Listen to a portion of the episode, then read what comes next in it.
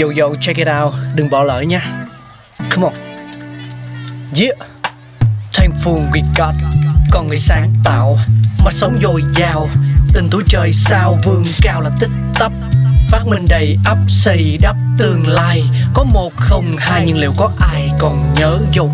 Xin được gửi lòng biết ơn vô hạn đến những con người không ngừng sáng tạo, mang đến những phát minh mới thay đổi cuộc sống.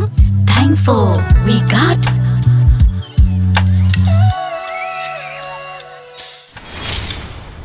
Xin chào tất cả các bạn thính giả của Pladio, rất vui vì chúng ta lại gặp nhau. Mỗi tập đi qua chúng ta lại được tìm hiểu về nguồn gốc ra đời cũng như là lịch sử phát triển của những vật dụng, những phát minh sáng chế quan trọng trên thế giới.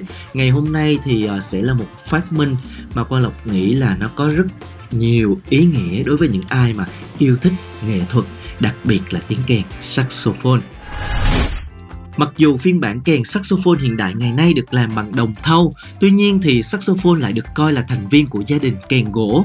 Sở dĩ như vậy là bởi vì phiên bản kèn đầu tiên được làm từ một cây gỗ theo cách tương tự như là kèn clarinet.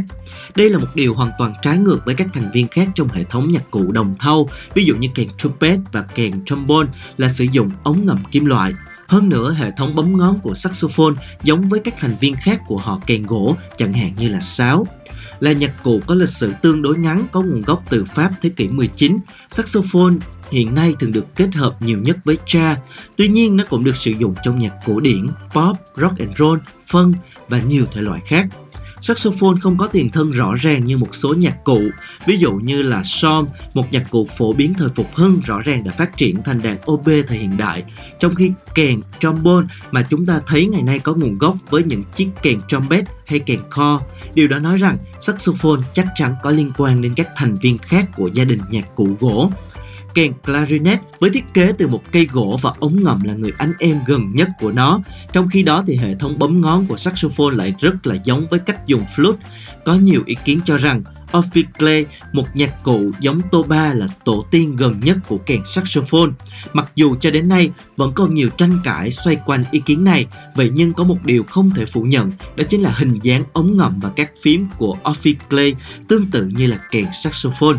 Saxophone được phát minh vào đầu những năm 1840 và được cấp bằng sáng chế vào năm 1846. Mặc dù mới được phát minh vào giữa thế kỷ 19, so với các nhạc cụ khác thì tuổi đời của nó còn khá trẻ.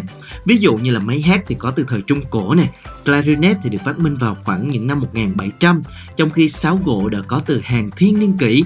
Vậy nhưng saxophone cũng đã đạt được rất nhiều thành công và so với nhiều nhạc cụ khác có cảm giác như là nó đã có từ rất lâu đời.